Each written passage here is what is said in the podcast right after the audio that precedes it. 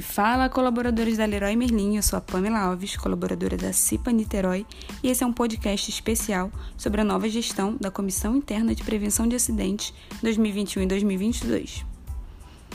E a nova gestão tomou posse no dia 15 de setembro de 2021 com membros eleitos e indicados, composta de 8 colaboradores, sendo eles Branco, Comitê, Janaína da Costa, Contabilidade de Fornecedores, Genilson Francisco, Pinturas, Felipe Kleis, Logística, André Luiz, Atendimento, Moisés da Costa, Manutenção, Pamela Alves, Atendimento à Pessoa Jurídica e Max Bruno, Pinturas.